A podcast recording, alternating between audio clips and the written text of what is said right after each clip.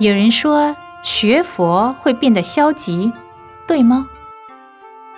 学佛是对坏事消极，做好事积极。学佛最重要的是在日常生活运用佛法。学佛并非逃避现实，而是要面对现实，要在恶境中学佛。比如莲花出污泥而不染，我们现居五浊恶世，就要忍苦，才能离苦得乐。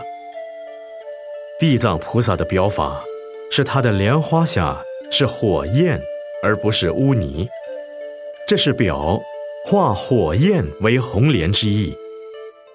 污泥比喻众苦充满的娑婆，而地狱更苦，故以火焰为喻。我们学佛就要化火焰为红莲。